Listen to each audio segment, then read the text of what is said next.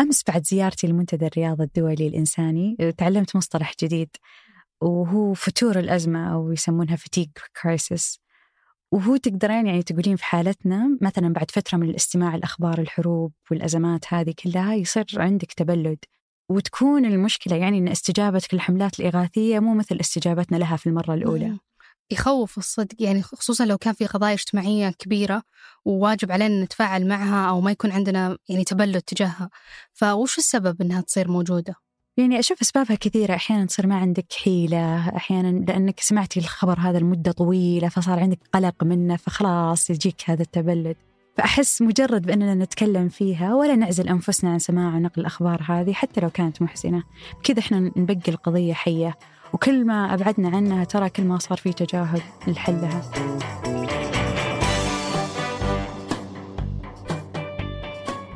هذا بودكاست الفجر من ثمانية. بودكاست فجر كل يوم نسرد لكم فيه سياق الأخبار اللي تهمكم. معكم أنا رولا عبد الرحمن وأنا ديما العامر.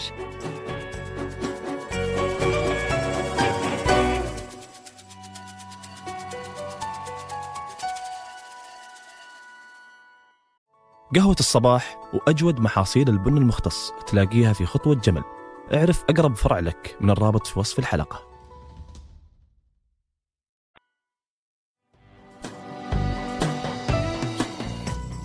أغلب الشركات تقدر تتبع مهام الموظفين ورسائلهم الإلكترونية وحتى تاريخهم الوظيفي.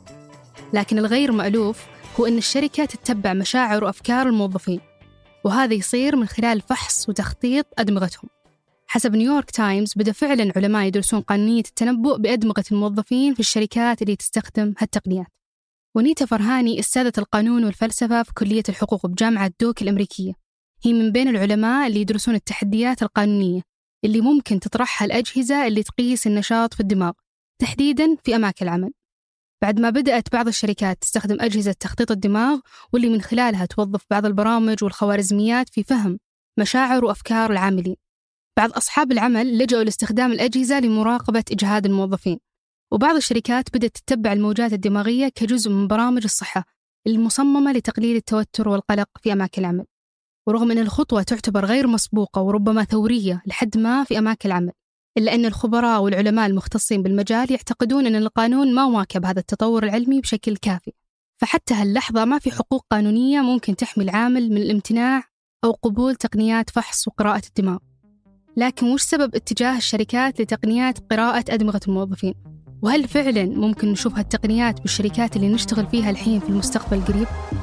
طيب وش هي تقنيات قراءة الدماغ؟ خلنا نقول لك تقنيات قراءة الأفكار أو الأعصاب هذه تتسمى في قطاع الأعمال واجهات الدماغ والحاسب وفي هالتقنية تتصل أجهزة بشكل مباشر بين الدماغ البشري وجهاز خارجي وتسمح مثلا لشخص أنه يكتب على الشاشة بدون لوحة مفاتيح أو تقرأ أفكار ومشاعر الشخص المستهدف وتحولها لأوامر. ورغم أن هالتقنيات بدأت تستخدم في وقت سابق في مجالات طبية مثل الأشخاص اللي عندهم إصابات في الأطراف أو إعاقات دائمة حيث تقدر أنها تساعدهم في تحريك أطراف صناعية يستخدمونها. إلا أن في عدة شركات في دول مختلفة بدأت توظف أنظمة معينة في أماكن العمل آه، حتى تتبع أدمغة موظفينها وتبدأ تحلل البيانات اللي توصلهم بحيث تفهم مشاعرهم وقدراتهم على إنجاز العمل.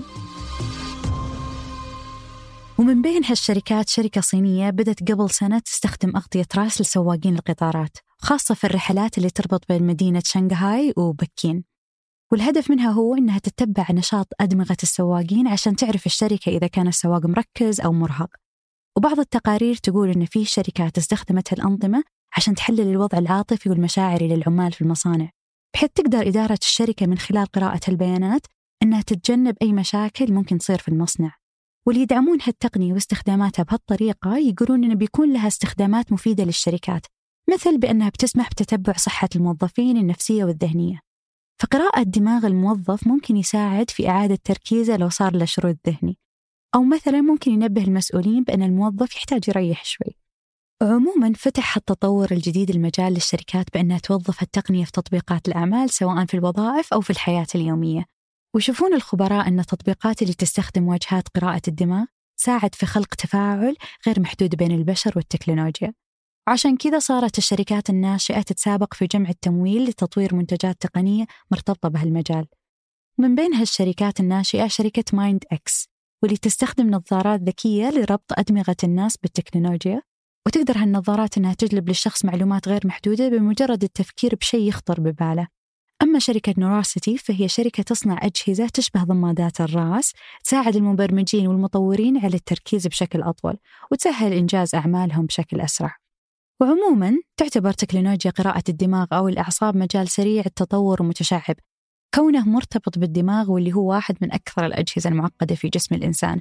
وتتفق الشركات أن مستقبل الحوسبة المرتبطة بالدماغ له فرص واعدة. فهو مو بس مرتبط بالصوت والتعرف على الوجه والذكاء الاصطناعي والواقع المعزز ولكن في تطبيقات ثانية أكبر ممكن تكتشف في المستقبل.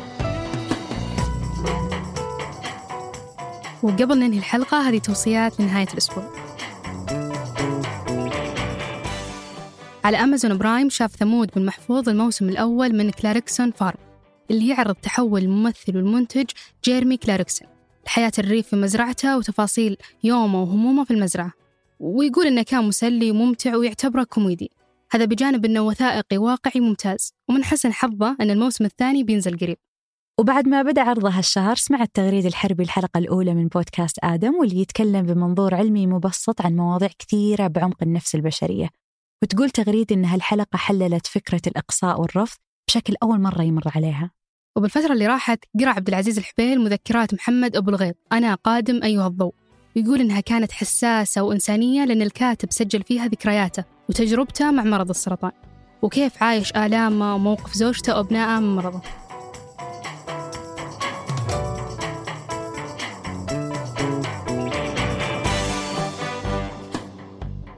أنتج هذه الحلقة تركي البلوشي وقدمتها أنا ديما العامر. وأنا رولا عبد الرحمن. وراجعها عمر العمران. وحررها محمود أبو ندى. نشوفكم فجر الأحد.